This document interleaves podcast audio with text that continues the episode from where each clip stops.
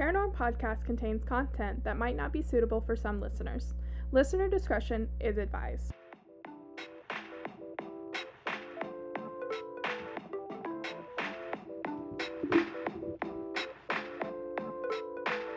This is Paranorm Podcast. Hello, everyone. Welcome back to Paranorm, the podcast where we chat all things true crime and paranormal. I'm Emily. I'm Sierra. And this week we are talking some true crime. But before we do, how are we? Honestly, I'm not sure. Okay, all right, all right. Um, I feel secure in the fact that I'm not sure. okay, cool. Yay. Just putting that out there. um, so I'm currently unemployed with a lack of motivation and lack of planning. So here we are.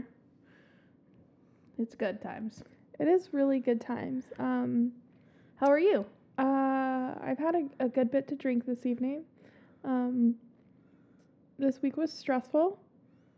Okay. Mm, yeah, we're gonna go with stressful. all right then. Um, I feel like that's all I have at the moment. all right. Stressed, but here. So. Well, we're going away and getting barbecue. So Oh, we are. We're going on a three-hour road trip to get barbecue tomorrow. you may have remembered this exact situation from. Oh yeah, this exact situation. um, we're gonna go uh, take my new Subaru, also known as Dolores, Mhm. uh, for a little mini road trip. Uh, she already has been on a road trip to Chattanooga, Mhm. um, but this time we're gonna go to Oak Island and um, get some barbecue from my favorite barbecue place before we move to Maine, and we'll be more than 24 hours away from said favorite Yeah. barbecue place. Which is so weird. So so weird. We have five months, four months. I don't know. There's some months. Not very many. Not very many. Um, but yeah, we're gonna go pick up the mag baby from my mother's house, and um, yeah, it's gonna be fun. We're gonna have a good time. She's not allowed to touch my leather seat, so it's also supposed to snow at the beach, y'all. Which is crazy. It's a weird concept to think about, yeah. at least for here down south Mm-hmm. you know. Um, but anyway, on to this week's case. We are talking about a seriously fucked up couple, and this has nothing to do with the fact that I really miss my boyfriend because he's away for the weekend. Okay, I did not like solely pick this case. It was just like there. Don't look at me like that. Okay. Sierra's totally believable. Gotcha. I'm fine. We're all fine, and the house is crooked. It's it is what fine. is. It's fine.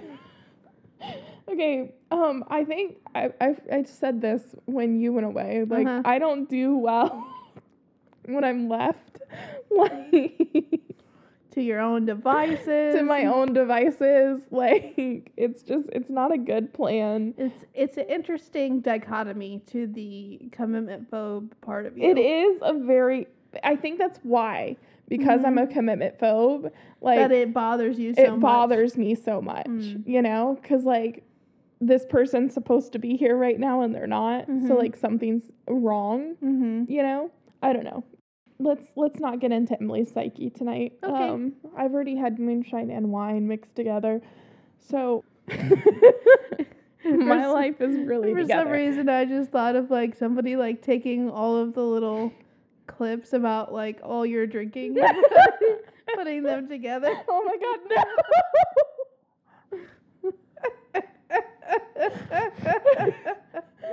well, according to Jeff, I drink six to Oh, seven yeah. glasses a night, which you figured Every out night. every night. Like, oh God, men are so dumb.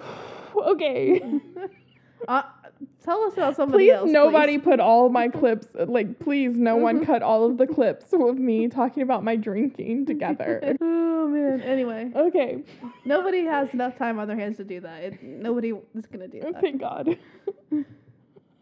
It's fine. It's fine. Mm. Oh, the title of this episode, The Case of Emily's Drinking Problem. Hopefully, there's not a drinking problem in the case, because that'd be weird. Oh, God. All right. All right. So, Charles Raymond Starkweather. Okay. That's a lot. That's a name, a first name and a first name for his middle name. But it's not three first names. It's not three first names. All right. Anyway, so was born in Lincoln, Nebraska, the third of seven children to Guy and Helen Starkweather. The Mhm. Starkweathers were respectable, okay. uh, with a well-behaved children. All right. Although his family was of a working class background, the family had shelter and other resources. Guy Starkweather was, by all accounts, a mild mannered man. He was a carpenter who was often unemployed due to uh, like rheumatoid arthritis in his hands. Um, during these periods, Starkweather's mother supplemented the family's income by working as a waitress. So, Starkweather had attended Saratoga Elementary School, Irving Middle School, and Lincoln High School in Lincoln. In contrast to his family life, Starkweather possessed no kind remembrances of his time during school. Starkweather was born with uh, genu varum, which is a mild birth defect that caused his legs to be misshapen. He also suffered from a speech impediment, which led to constant teasing by his classmates. He was considered a slow learner and was accused of never applying himself, although in his teens it was discovered that he suffered from severe myopia that had drastically affected his vision. Myopia. Myopia. Myopia. Myopia. Whatever it is, affected his vision for most of his life. You I know? get that for sure. That was Mhm. me. Yeah. Mm-hmm. Um, the soul, I just can't fucking see. So, we're doing great. Um, Between that and like, uh, sometimes I would have like um, like, it wasn't necessarily like an ear infection, but like mm, a hearing loss kind of thing. yeah, and like one- that ringing thing that you, that that sharp pain thing that you get. There, there- there's n- no Okay. like that. One time it happened in second grade, Mm-hmm. and my teacher, I like sat in the back, Mm-hmm. and my teacher was like trying to, I don't know, I don't even know how, like he was trying to ask a question or something or whatever, and then he was like telling me to like, I don't know, like to go to some to something, yeah, like Yeah. like figure out why I was not responding to him. yeah. And like the person who was sitting next to me was just like staring at me, and I'm just like, what? And, and like the whole time, I guess he was telling, Oh my God, talking to me, and like telling me that he like, I don't know. I guess he's like said I need to go in the hall or something like that, and I still didn't respond. Like I was like I was ignoring him. Yeah. Like I don't. I think I was like looking at him, but like I didn't realize he was talking to me. yeah. And then like he like actually like came like to me, and I could hear what he was saying. And then I was like so embarrassed because I, I didn't, I just did not have any idea that he was talking to me at all. oh my god. I mean, he was my favorite teacher, so like he was not like mean about it once he figured out like Yeah. you couldn't fucking hear on. them. But at the time, it was it was super scary because I didn't want him to think bad of me because I really liked him as a teacher. Little tiny Sierra bird is. Yeah. Anyway. Okay, so the sole aspect of school in which Starkweather excelled at was gym. It was gym class where he found a physical outlet for his growing rage against those who bullied him. Mm-hmm. Um, Starkweather used his newfound physic- physic- physicality, physicality, physicality, Sure. sure, to begin bullying those who had once bullied him. Hmm. That sounds great. Mm-hmm. And soon his rage stretched beyond those who had bullied him to anyone whom he'd happened to, to dislike. Starkweather soon went from being considered one of the most well-behaved teenagers in the community to one of the most troubled. His high school his high school friend Bob von Busch Mm-hmm. would later recall, quote, he could be the kindest person you've ever seen. He'd do anything for you if he liked you. He was a hell of a lot of fun to be around, too. Everything was just kind of one big joke to him, but he had this other side. He could be mean as all hell, cruel. If he saw some poor guy on the street who was bigger than he was, better looking, or better dressed, he'd try to take that poor bastard down to his size. Um, after viewing the film Rebel Without a Cause, Starkweather developed Ja- a James Dean fixation. There's a bug. Mm-hmm. Y'all, there's a bug. And Sierra's like a fucking cat watching it. I killed it. Poor bug. It did. Okay, anyway, I killed it. Um, so Starkweather related to Dean's rebellious scream persona, believing that he had found a kindred spirit of sorts, because you know, movies are real. um, so Starkweather developed a severe inferiority Inferiority. in say it again. Inferiority. inferiority complex. And became self loathing and devoid of morals, believing that he was unable to do anything correctly and that his own inherent failures would cause him to live in misery. I mean, same. Honestly, hard same. In 1956, 18 year old Charles was introduced to 13 year old Caril Ann Fugate. All right then. Literally, Jeff and I were literally just talking about disgusting age gaps and like how I'm not okay if it's more than like three years, Mm. you know? Um, because my parents have an 11 year age gap. Um, but like, it's just not for me, you know? I think it can be fine, but obviously when it's when you're children, like it's Yeah, totally it's different. a little different. Yeah. I mean, not only is it illegal, but like neither of you have fully functioning brains, Yeah, so like yeah. you can't really make a decision. Yeah, so by this point, Starkweather had dropped out of high school in his senior year and became employed at the Western Un- Union newspaper warehouse. He sought employment there because the warehouse was located near uh, the junior high school where Caril was a student. Um, his employment allowed him to visit her every day after school. Starkweather was considered a poor worker, and his employer later recalled, quote, Sometimes you'd have to tell him something two or three times. Of all employees in the warehouse, he was the dumbest man we had. Okay. Don't make that face. Don't make that face. This man is terrible. Doesn't mean he's dumb. Okay. Starkweather taught Fugate how to drive, and one day she crashed his 1949 Ford into another car. Starkweather's father paid for the damages as he was the legal owner of the vehicle. Mm. Um, this caused an altercation between Starkweather and his father. Refusing to condone his son's behavior, he banished his son from the household. He banished him. Okay then. We've been banished. Technically, yes. Starkweather quit his job at the warehouse and was employed at a garbage collector for mi- la, la, la, la, la, for minimum wage. oh. One of for Minneapolis. One of the homes on his route was the residence of future talk show host Dick Cavett, and Starkweather had once met Cavett's father. Starkweather been, began progressing like, you know, life is shit, everything is terrible kind Mhm. of views. Depressed kind yeah, of. believing that his current situation was the final determinant in how he would live the rest of his life. Mm. He used the garbage route to begin plotting bank robberies and finally conceived his own personal philosophy by which he lived the remainder of his life. Quote, dead people are on this, or no, dead people are all on the same level. Hmm. So, on November, I mean, unless you believe in like purgatory or something. Mm, yeah, yep, yep, yep. No. So, on November 30th, 1957, Starkweather went to the service station in Lincoln where he tried to purchase a stuffed toy dog for Fugate on credit. Robert Colvert, the station attendant, refused to accept credit and Starkweather left enraged. At 3 a.m. on December 1st, 1957, Starkweather returned to the station with a 12 gauge shotgun. He initially left the weapon in the car and entered the station and bought cigarettes from Colvert. Starkweather left, drove down the road, turned around, and returned to the station, again leaving the weapon in the car. This time he purchased a pack of chewing gum and then once again left and drove away. So he's like trying to Build up the courage. Yeah. Um, he parked a distance away from the station, sported a red bandana underneath a hat. Then he walked into the station with a shotgun and a canvas bag. He held Colvert at, gold, at gunpoint and stole hundred dollars from the cash register before forcing Colvert to walk to like to his car. Mm-hmm. Uh, Starkweather drove Colvert to a remote area outside of Lincoln and forced him out of his car. At which point, Colvert struggled with Starkweather in an attempt to like get a hold of the shotgun. Mm-hmm. Then the shotgun fired in the scuffle, shooting Colvert in the kneecaps. Yikes. Starkweather then killed Culver with a shotgun blast to the head. Starkweather would later claim that the aftermath of the murder, he believed that he had transcended his former self to reach a new place of existence in which he was above and outside the law.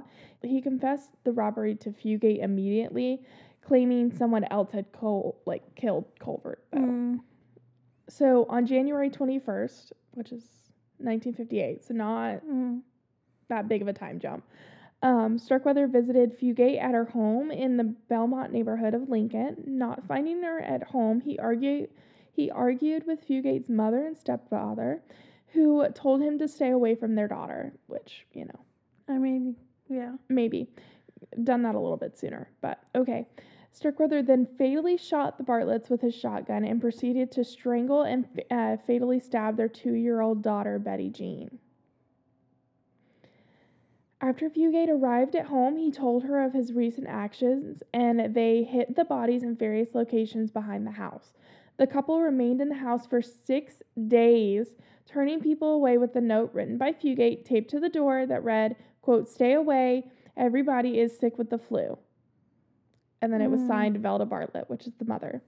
So Fugate's grandmother became suspicious and contacted the Lincoln Police Department. When police arrived on January 27th, Starkweather and Fugate had fled the house. So Starkweather and Fugate drove uh, to Bennett, Nebraska farmhouse of 70-year-old August Meyer, a Starkweather family friend, whom Starkweather then killed with a shotgun blast to the head. As they were fleeing the area, Starkweather and Fugate drove their car into a mud, like in mud, Mhm. and abandoned the vehicle. When Robert Jensen and Carol King, two local teenagers, stopped them, stopped to like give them a ride. Mhm. Um, Starkweather forced them to drive back to an abandoned storm shelter in Bennett, where both were shot and killed.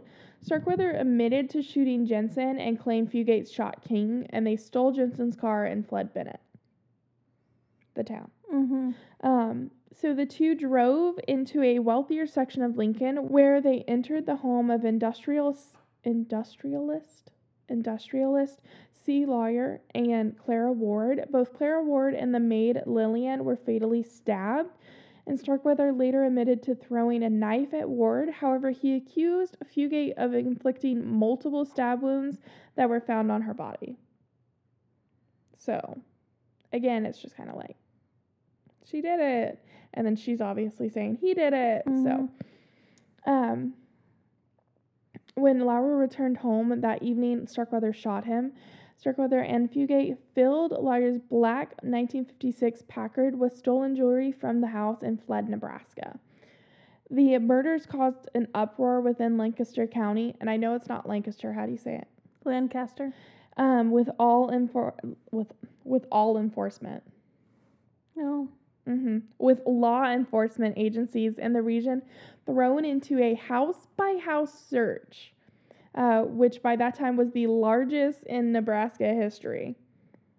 Wow. Um, so the governor of Nebraska contacted the Nebraska National Guard and the Lincoln Police of Chief, uh, the chief, the police of chief. oh. Trying to think like how that would work. like the chief's personal police.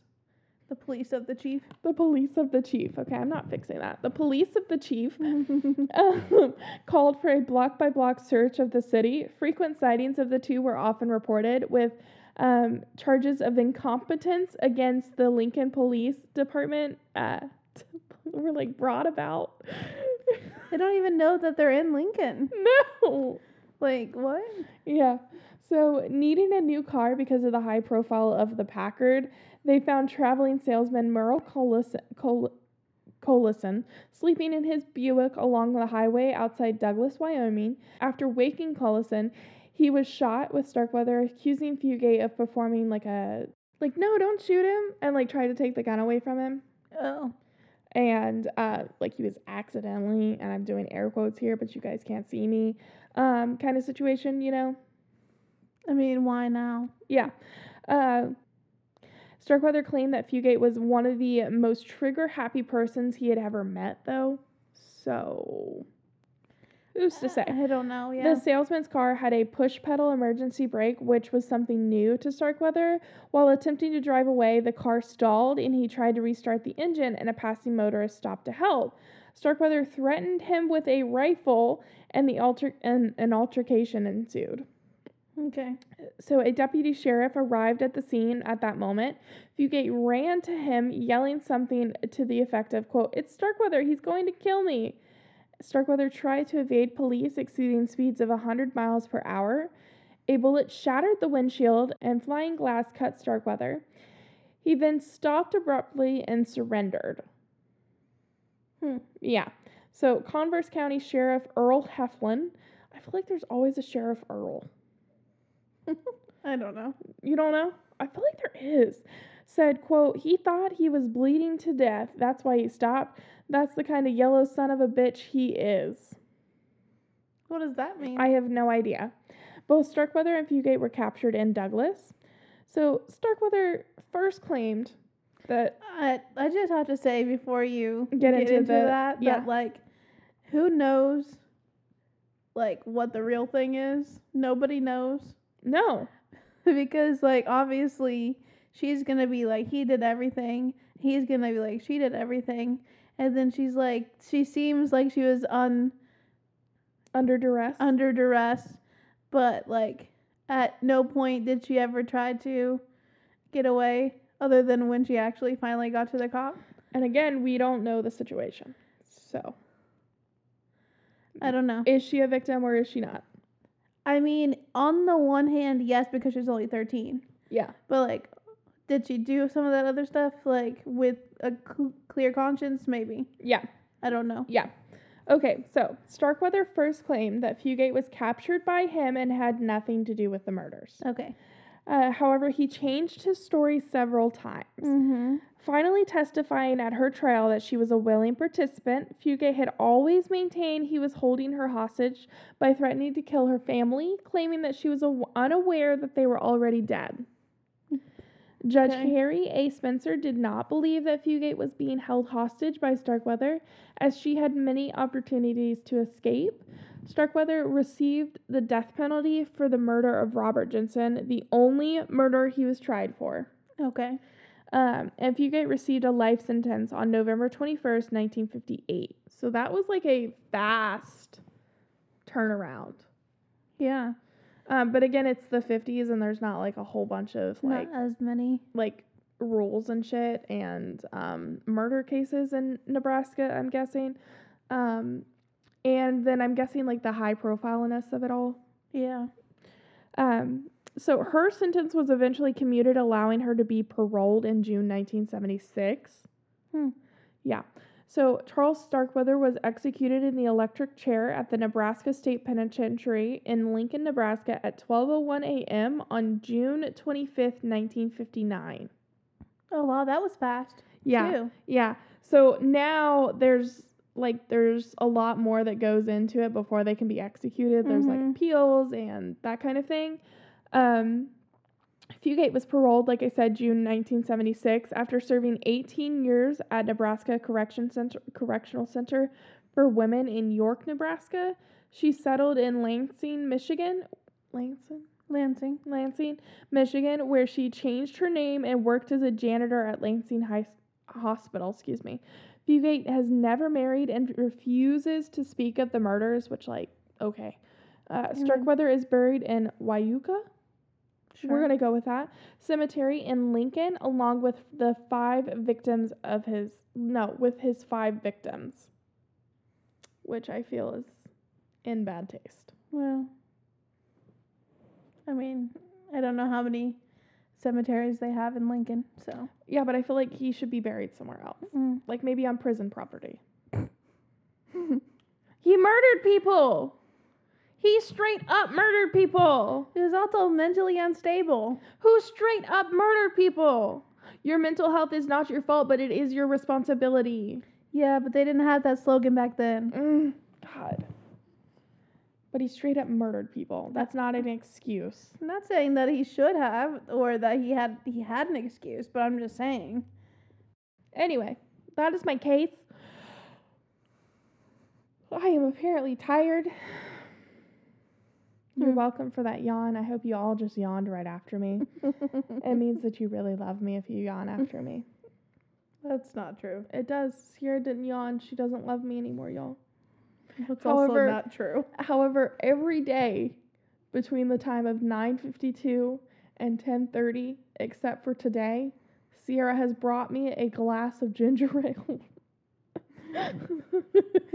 Today time got away from me, and then also by the time I looked at it, it was almost time for you to go on break. So I was like, "Oh, it's fine," and then you didn't and then I didn't go. get to go on break uh, because I had a 30 minute phone call Yeah. with a lady who was filing a couple of claims. And then I had another lady, did I tell you about this? One lady called in and placed three separate orders for three separate people. Oh wow. Yeah, I was like,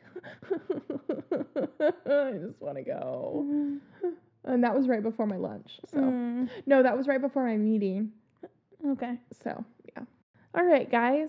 Sierra, comments, concerns, questions? I mean, really though, it's kind of sad, and it's obviously it's sad because people died, but like it's sad that like they never got to do anything. Like so, it was all kind of like for nothing. Yeah. You know, they never they didn't get away. Yeah. I mean, they stole some jewelry and Some stuff, but jewelry, they but never they got to live off of it. Yeah. Yeah. So I just hate that a two year old had to die. Yeah. That's fucked. that's not No. not cool. No. But But it was crazy. It was. It was insane. But I could see where it was definitely like a back and forth, like who could get the better deal kind of thing. Oh Like, god, yeah. Oh god, yeah. So that always makes it kind of iffy. Like, Yeah, for sure. and also that she was only 13. Like that's kind of sad. Well, it's crazy to think that she could have, she could, she was supposed to have gotten life, and then she got out when she was 31, Yeah. and like she basically grew up. Inside the prison Yeah. system. I bet that was really hard to adjust Oh, most definitely. because she went in the 50s and then came back out in the 70s. Mm-hmm. Yeah, that would be really hard. Yep. All right, guys. They didn't have cell phones yet. Oh god, yeah, because that would be even more confusing to adjust to. Oh, god, no. Okay. Like you went in in the 80s and came back out in 2000. Oh god, no. The internet. like, The internet would be fucking wild. yeah. I mean, obviously, like uh, you probably get some of that, like in Yeah, but not a lot. prison, but yeah, no, that's crazy. But anyway, All right, guys. Well, we hope you have a great week. Um, it's going to be an interesting week. I don't know why, but it will be. it always is, no matter what. No- like, um, even no matter what. nothing is happening, like specifically. Something will be happening. Yeah, I have an interview on Wednesday. no way. Yeah, No way. yeah, You didn't tell me that. yeah, I did. No, you didn't. I did. You didn't. That's so exciting. it's even on the calendar. Nuh-uh. Yeah. Okay, cool. Anyway, so I pay attention. if you listen to this on Tuesday, just send out the good vibes for me. all of the positive vibes. Sierra's gonna blow this interview out of the park. She's gonna get this job. All right then. You got this, homie. I All right. So Okay, guys. Well, Sierra plugged the shit. I Oh, will God. plug the resources. Okay, so Thank you very much. Sierra. Okay, so Sierra went to go look at my my lip because I bit it, and I was having like one of those hypochondriac moments that I Mhm. tend to have. Um, I was like, Sierra, I really need you to look at my lip. And she's like, okay. So like I I pulled my lip out so she could see it, and um, she like had her flashlight and was looking at it, and then she took her flashlight away, and then we were like discussing my lip. Mhm. She was like, hold on, let me see it again, and held her phone back up there to look at it. And she's like, starts looking at it and like tries to adjust her phone to get the flashlight. and I'm like, your light's not on. That's my brain every day. oh god, it was so funny. I'm glad I can entertain her for sure. But oh god. All right, plug, plug the resources.